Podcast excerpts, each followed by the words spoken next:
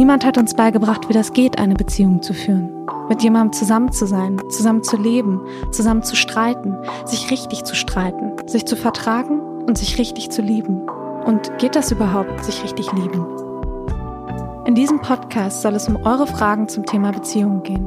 Ob enge, offene, klassische, freie, nahe, ferne oder verbotene Beziehungen. Ob Liebesbeziehungen, Freundschaften oder familiäre Konzepte. Alle Fragen sind erlaubt. Antworten und Ratschläge gibt die erfahrene Paartherapeutin, Diplompsychologin und Autorin Ursula Nuber. Und ich bin Maxi und stelle Ursula eure Fragen. Willkommen beim Beziehungsrat-Podcast von Mit Vergnügen.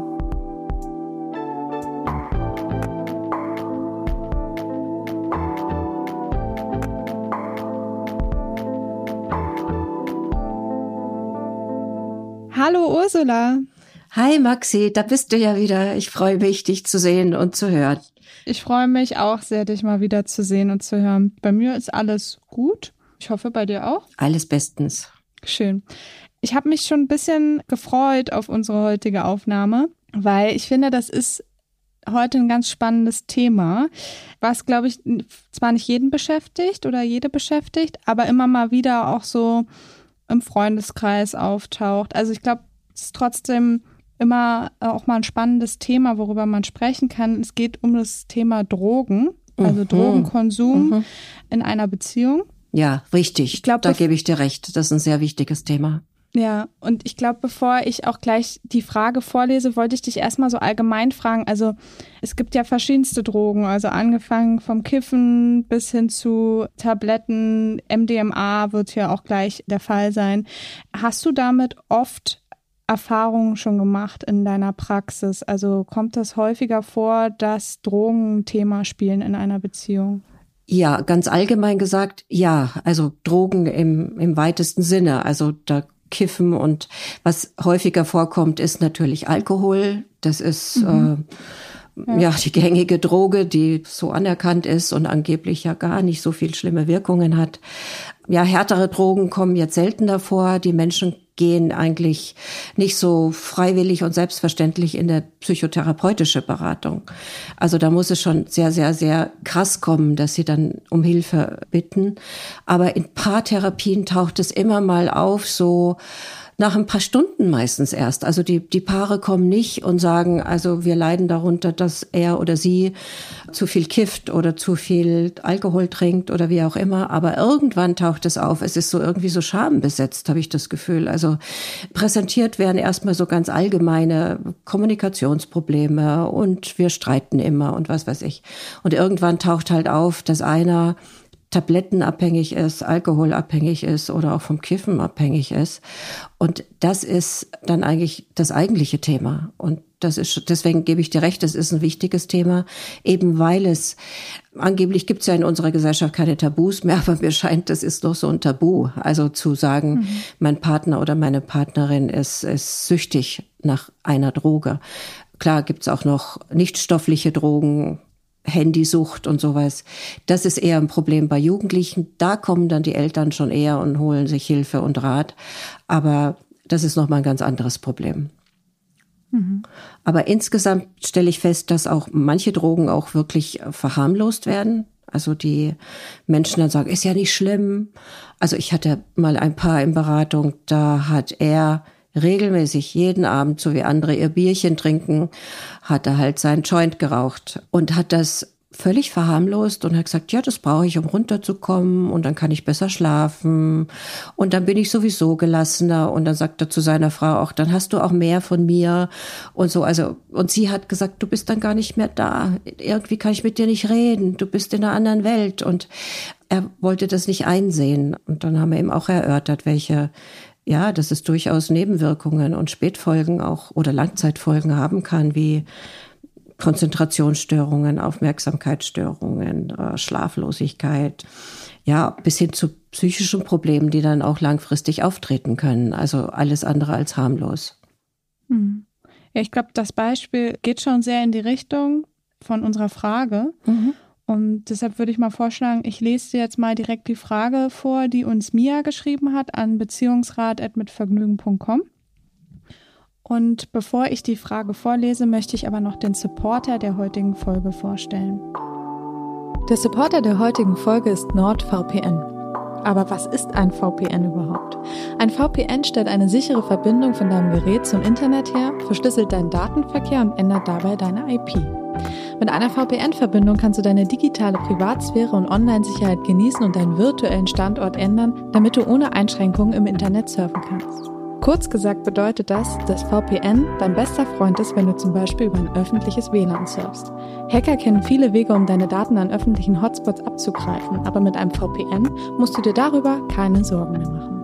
Wenn man zum Beispiel viel von unterwegs arbeitet, wie wir es gerade alle machen, in Cafés, am Computer oder am Smartphone ist, dann ist eine sichere VPN-Verbindung total wichtig, um wirklich unbeobachtet surfen zu können. Ein VPN zu verwenden ist auch dann eine gute Idee, wenn du von zu Hause aus surfst. Eine VPN-Verschlüsselung ist nämlich wichtig, wenn du deinen Datenverkehr im Internet schützen willst und so wenig Spuren wie möglich im Netz hinterlassen möchtest. So ist es deinem Internetprovider dann auch nicht möglich, deinen gesamten Browserverlauf an den Höchstbietenden zu verkaufen. Wenn ihr VPN jetzt auch nutzen oder ausprobieren wollt, dann geht einfach auf nordvpn.slash-beziehungsrat oder verwendet einfach den Code Beziehungsrat zusammengeschrieben. So könnt ihr ein Zwei-Jahres-Abo mit einem großen Rabatt plus einem Monat gratis ergattern. Den Link findet ihr wie immer in den Show Notes. Vielen Dank an NordVPN für den Support und nun zur heutigen Folge. Mia hat uns an beziehungsrat.mitvergnügen.com geschrieben. Guten Tag, Frau Nuber. Ich bin Mia und 21 Jahre alt. Mir ist bewusst, dass ich selber Entscheidungen treffen muss, nur weiß ich gerade nicht weiter und bin sehr verzweifelt. Es geht um Folgendes. Mein Freund und ich sind seit circa zehn Monaten zusammen. In der Anfangszeit war alles wunderschön und damals nahm er auch keine Drogen. Ich selbst habe zum Glück aufgehört, da mir die Kurzzeit- sowie Langzeitfolgen bewusst sind. Er fing leider nun wieder an. Der Konsum ist bereits mehr geworden. Fünfmal wöchentlich Gras, alle drei bis vier Monate MDMA und im März zieht er zu einem Freund, welcher noch mehr konsumiert woher auch meine Angst entspringt, dass er völlig abstürzen könnte. Das Gespräch habe ich natürlich schon gesucht und er meinte, das Gras sei Teil seines Lebens. Und ihm ist auch bewusst, dass es gerade zu viel ist und es noch mehr werden kann, wenn er zu dem Freund zieht. Er meinte zu mir, er würde alleine einen Entzug machen, nur ist es so, dass es immer nur temporär ist und nicht langwierig.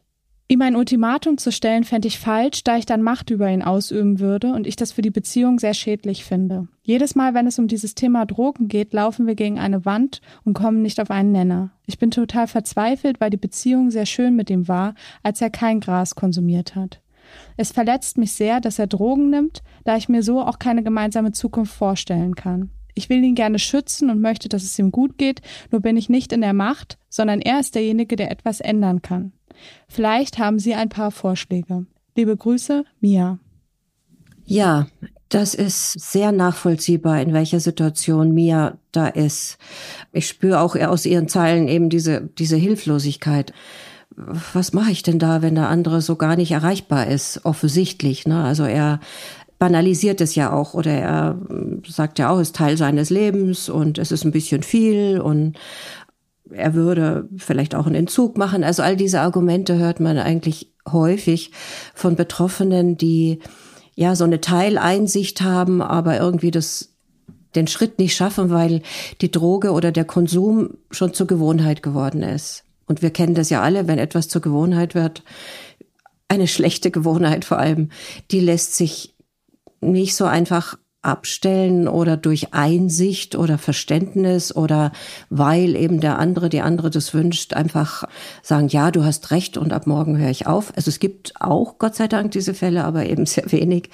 Und wie gesagt, wie, wie kriegt man eine schlechte Gewohnheit los und noch dazu so eine, die eben eine Sucht ist. Denn die Sucht macht es ja so schwierig.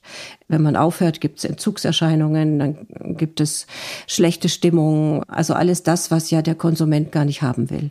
Die positiven Effekte sind leider dann immer noch im Vordergrund. Mia sagt jetzt oder schreibt, ja, sie hätte das Gespräch schon gesucht. Da stellt sich mir natürlich die Frage, wie hat sie das getan? Mhm. Also nach meiner Erfahrung sagen Partnerinnen oder Partner so, warum kiffst du so viel oder warum nimmst du Drogen, hör doch auf damit und es schadet dir. Also so eher so in so einer Vorwurfshaltung, die man vielleicht gar nicht will, Also man möchte keine Vorwürfe machen, aber der Druck, in dem man ist, oder Druck, der Druck, in dem Mia ist, den man ja spürt aus ihren Zeilen, vermute ich mal, dass sie ihm eher auch Druck vielleicht macht. Deswegen würde ich gerne mal überlegen, wie kann man denn ein Gespräch führen, dass es auch, ja, vielleicht nicht gleich zur Abwehr beim anderen führt. Und da ist es ratsam oder es wäre ein erster Schritt, dass man dem anderen in erster Linie erstmal Fragen stellt. Also eigentlich ihm signalisiert, ich würde gerne mehr verstehen, warum du diese Drogen nimmst. Weshalb sind die so wichtig für dich? Also zum Beispiel fragen, ja, kannst du mir sagen, was, was es für Wirkungen auf dich hat, warum es für dich so wichtig ist? Was gibt dir denn die Droge? Was gibt dir das Kiffen? Bereichert es denn dein Leben? ja, was könnte man könnte sie noch fragen? Also hast du das Gefühl, dass du dann besser drauf bist, dass du besseres Selbstbewusstsein hast, wie auch immer. Die Fragen sollte sie natürlich nicht abfeuern auf ihn, so alle auf einmal, sondern erstmal langsam einsteigen, sich sozusagen langsam ranpirschen, erstmal mit einer Frage anfangen.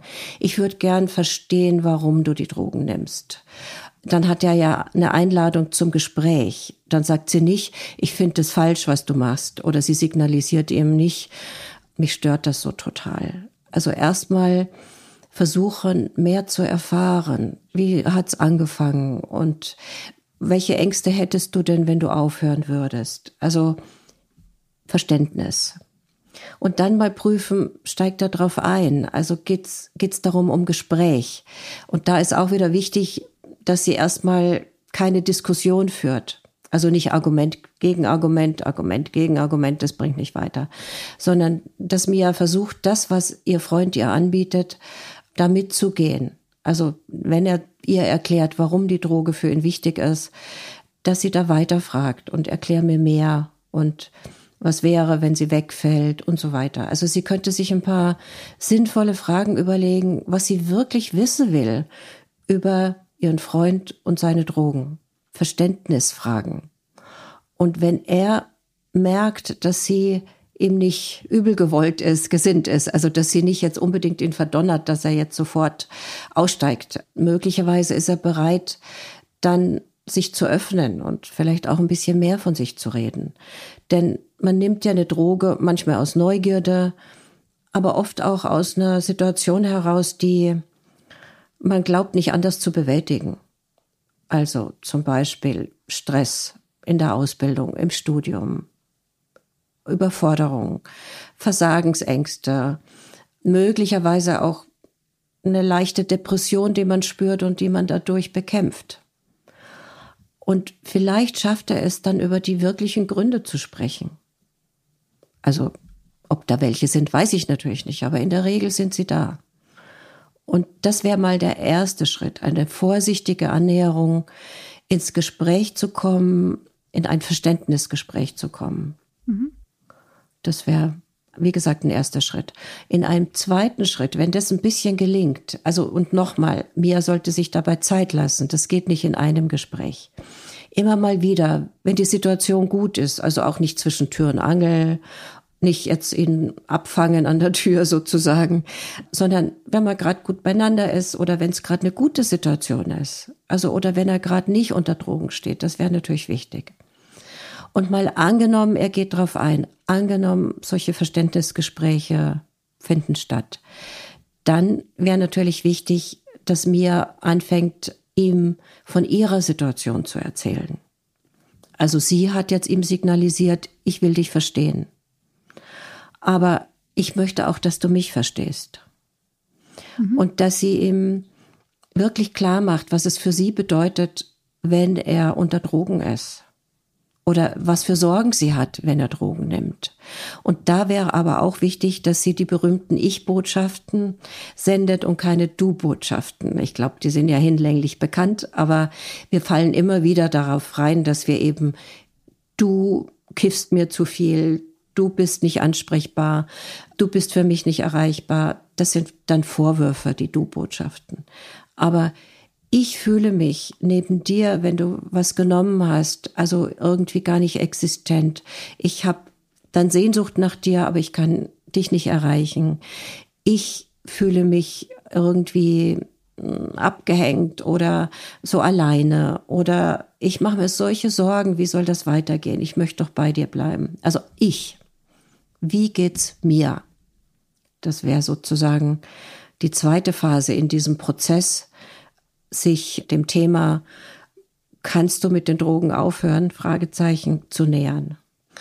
Hängt natürlich viel ab, wie er das aufnimmt, also ob er versteht, ob er ihre Situation auch versteht. Mhm. Soweit klar, glaube ich. Ne? Also Annäherung, Verständnis auf beiden Seiten. Es geht um Verständnis. Genau, es ist natürlich dann immer die Frage, ob er das dann in dem Moment überhaupt hören möchte. Aber genau. über diese zwei Phasen, die du ja gerade angesprochen hast und ja auch gesagt hast, dass man diese Phasen sozusagen nicht zusammenfassen sollte, sondern nacheinander mit viel Zeit. Viel Geduld, nähert man viel sich Zeit. ja wieder ein bisschen an. Mhm. Das wäre die Hoffnung, dass da auch Nähe entsteht in dieser Annäherung und dass er auch mhm. merkt, dass da wirklich eine Frau an seiner Seite ist, die ihn wirklich liebt. Also die ihn nicht nur kritisiert, sondern ihn liebt und aus Liebe zu ihm ihm diese Fragen auch stellt und aus Liebe zu ihm sich ihm gegenüber auch öffnet. Es hat was mit sich öffnen, mit Selbstoffenbarung auch zu tun, zu sagen, äh, so geht's mir. Und natürlich müsste er diesen Schritt auch ein bisschen tun, sich öffnen. So geht's mir. Deswegen brauche ich die Drogen. Da ist vielleicht im Hintergrund lauernden Dämonen, die ich so vielleicht nicht glaube, nicht in den Griff zu kriegen. Und dann könnten sie gemeinsam überlegen, ob sie den Kampf gemeinsam aufnehmen gegen das, mhm. was ihn da belastet. Aber das ist berechtigt, was du sagst. Geh da mit, ne? Macht er das alles mit? Kann er ihr folgen? Sieht er das ein? Oder blockt er, blockiert er? Und dann ist natürlich der dritte Schritt, steht dann an. Und Mia schreibt ja auch, sie will ihm kein Ultimatum stellen. Also sie will nicht Macht über ihn ausüben. Das ehrt sie sehr. Das finde ich toll. Aber ich würde mal sagen, um ein Ultimatum kommt sie eigentlich nicht drumrum. Ja, du hast vorhin schon ein bisschen geschmunzelt mhm, bei der mhm. Stelle. genau, gesehen. ja, weil einerseits finde ich es positiv, dass sie so denkt, muss ich wirklich sagen, Mia, das ist toll, das ist sehr reflektiert und vorsichtig und auch liebevoll. Aber wenn Drogen im Spiel sind, kommt man um ein Ultimatum irgendwann, wenn man das alles versucht hat, was ich bisher gesagt habe, wenn das nicht fruchtet und keine Schritte sichtbar sind, dass der andere in Richtung Aussteigen geht, dann braucht es ein Ultimatum. Und deshalb, also weshalb braucht es das? Weil sonst die Gefahr besteht, dass sie co-abhängig wird. Das besteht bei allen Drogen. Dass Angehörige, Partnerinnen, Partner, manchmal sind auch erwachsene Kinder betroffen, wenn es die Eltern betrifft, dass man in eine Co-Abhängigkeit rutscht. Und Co-Abhängigkeit heißt, ja, man fängt an, den anderen zu beschützen, also hat auch so Schutzinstinkte und ja, wenn er Drogen nimmt, äh, versucht man es mit Nachsicht oder wenn es zum Beispiel Alkohol ist, dass man versucht, den Alkohol wegzuräumen und ihn dadurch zu schützen, dass die Droge eben nicht vorhanden ist. Aber wie auch immer man sich verhält, man ist mittendrin dann in diesem Drogengeschehen.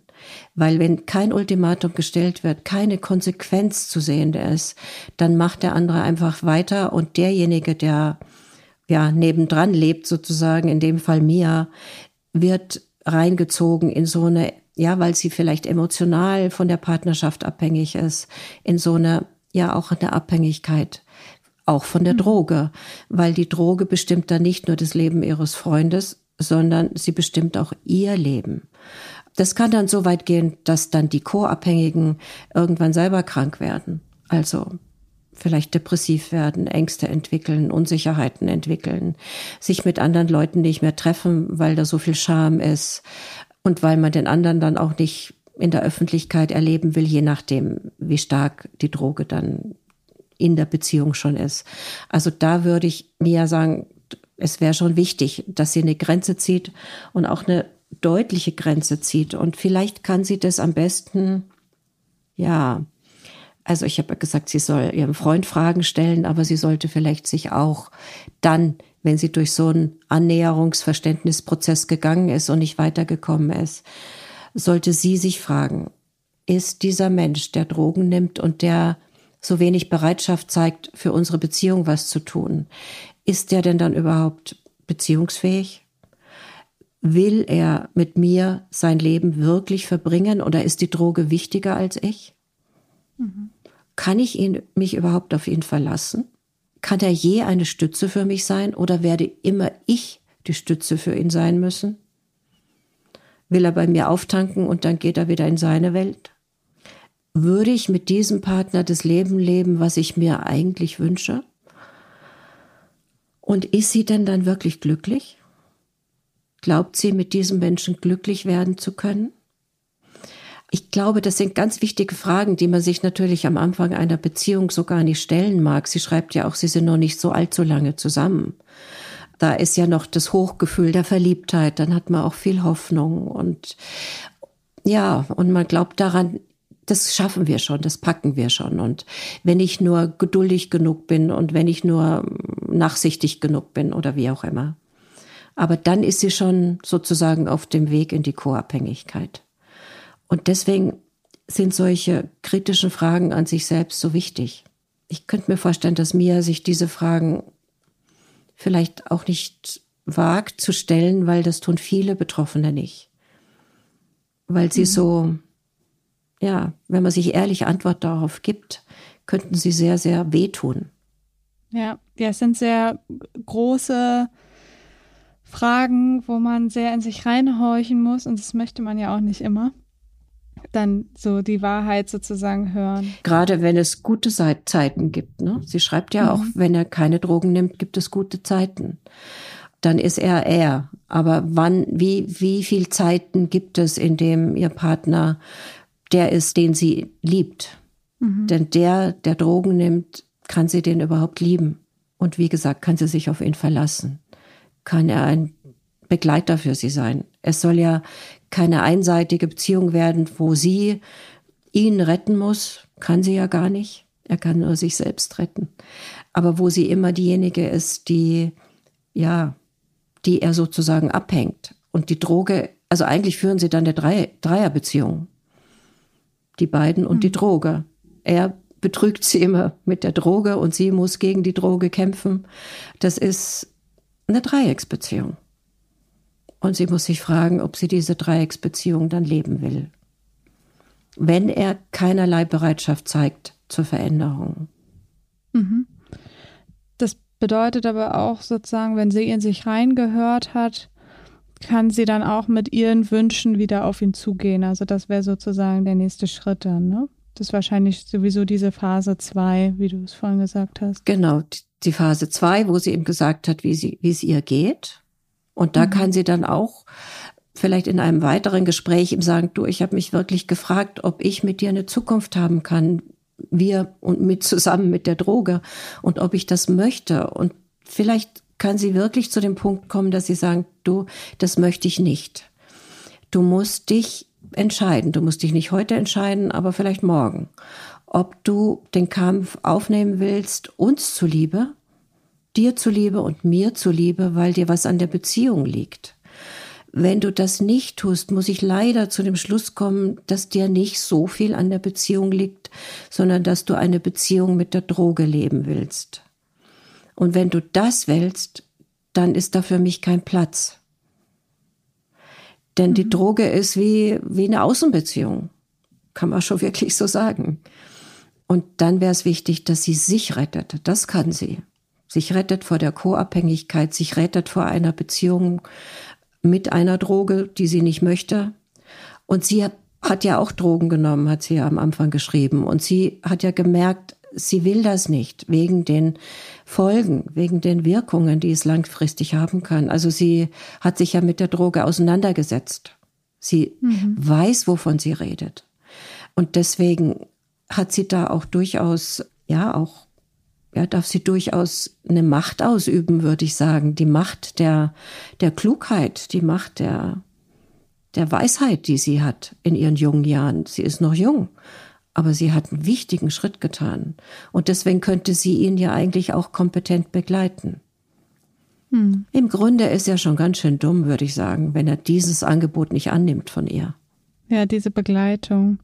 Ich frage mich gerade noch, ob es zusätzlich, vielleicht hast du da Erfahrung oder ähm, kennst vielleicht auch Seiten, ob es zusätzlich online Seiten gibt oder Tools gibt, wo man sich irgendwie zusätzlich noch Support holen kann. Weil wir hatten sowas ja auch mal mit, also es gibt ja Telefonseelsorge mhm, und so mhm. weiter, aber vielleicht hier eben gerade zu diesem Thema, weil ich, ich musste jetzt eben auch natürlich an so anonyme Alkoholiker und solche mhm. Selbsthilfegruppen mhm, sozusagen mhm, denken. Mhm. Und da gibt's ja vielleicht auch Online-Angebote. Ja, das gibt es. Also wenn man im Internet eingibt, Hilfe, was weiß ich, mein Freund kifft, nimmt Drogen, was kann ich tun? Oder solche, mhm. gibt's immer Hinweise. Aber es gibt eine ganz, also mal ganz grundsätzlich gesagt, wäre es ganz gut, zu einer Suchtberatung zu gehen. Mhm. Am besten gemeinsam. Also das ist eigentlich die erste Anlaufstelle, denke ich, weil die haben die ganz, den ganzen Überblick über die, die Angebote vor Ort. Da sind kompetente, ausgebildete Leute, die Verständnis haben und die die wirklich wissen, was Sache ist.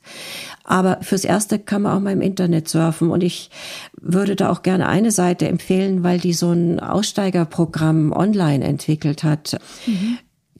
Quit the Shit heißt die und da wird man reingeführt in die ersten Schritte, wie man aufhören kann, also bei bestimmten, bei allen möglichen äh, Drogen, Cannabis, Ecstasy, Ko auch Kokain, auch härtere Drogen, Nico Nikotin, Opiate, was weiß ich alles. Dafür ist ist dieses Programm geeignet und es ist wissenschaftlich begleitet. Eine Studie hat belegt, dass es hilfreich ist, wenn Leute durch dieses Programm durchgehen. Also da ist man erstmal in der ein Stück weit in der Anonymität und kann mal prüfen. Also man wird Schritt für Schritt reingeführt in, in eine, ein Aussteigerprogramm. Das kann man auch gemeinsam machen. Das muss nicht, zum Beispiel, wenn Mia das mit ihrem Freund anbietet und sagt, lass uns das mal anschauen, ob wir diesen Schritt gehen. Das, das gibt ein Gefühl dafür und gibt auch, macht auch Mut. Das finde ich zum Beispiel sehr gut. Aber eben, wie gesagt, auch Suchtberatung. Und da kriegt man dann auch Hinweise auf Selbsthilfegruppen, ob man das möchte. Das ist nicht jedermanns Sache. Aber man kriegt Hinweise auf Programme, was man tun könnte und so weiter. Und wenn sich beide, also wenn wirklich Mias Freund diese kompetente Begleitung von ihr in Anspruch nehmen will, dann soll er sie mitnehmen zu solchen Beratungen und das gemeinsam mit ihr machen. Weil ich habe das Gefühl, dazu ist sie ja auch bereit. Mhm. Und dann, wenn er wirklich will, dann kommt der Stein ins Rollen.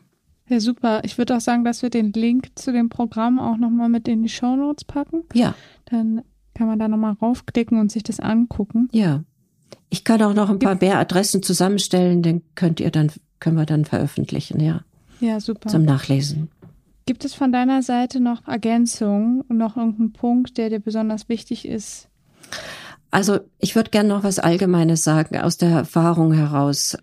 Ich habe ein großes Verständnis dafür, wenn ein Mensch Drogen nimmt.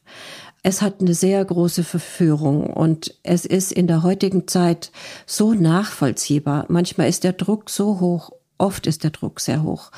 Was man im Alltag alles meistern soll, wie man performen soll, wie es so heißt, wie, wie gut man sein soll, wie effektiv, wie dynamisch, ach, was weiß ich. Also der Druck von der Gesellschaft, von den Anforderungen in der Ausbildung, im Job, in Beziehungen, innerhalb der Familie ist enorm und oftmals fühlt man sich da auch sehr allein.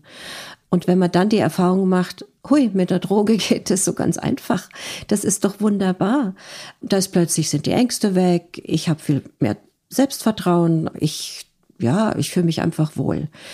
Das verstehe ich sehr, sehr gut. Nur leider ist es kein nachhaltiger Weg. Und es ist viel mutiger natürlich. Man braucht ein bisschen Mut, sich einzugestehen, dass man vielleicht, wenn man zu lange an der Droge hängt, wirklich Hilfe braucht. Aber die Hilfe gibt es. Also man kann auch sich ohne Drogen toll fühlen und man kann sich ohne Drogen mutig fühlen und man kann ohne Drogen entscheiden, mh, hm, welchem Druck will ich jetzt wirklich mal endlich ausweichen und den weghaben? Wie kann ich dagegen gegen Stress vorgehen?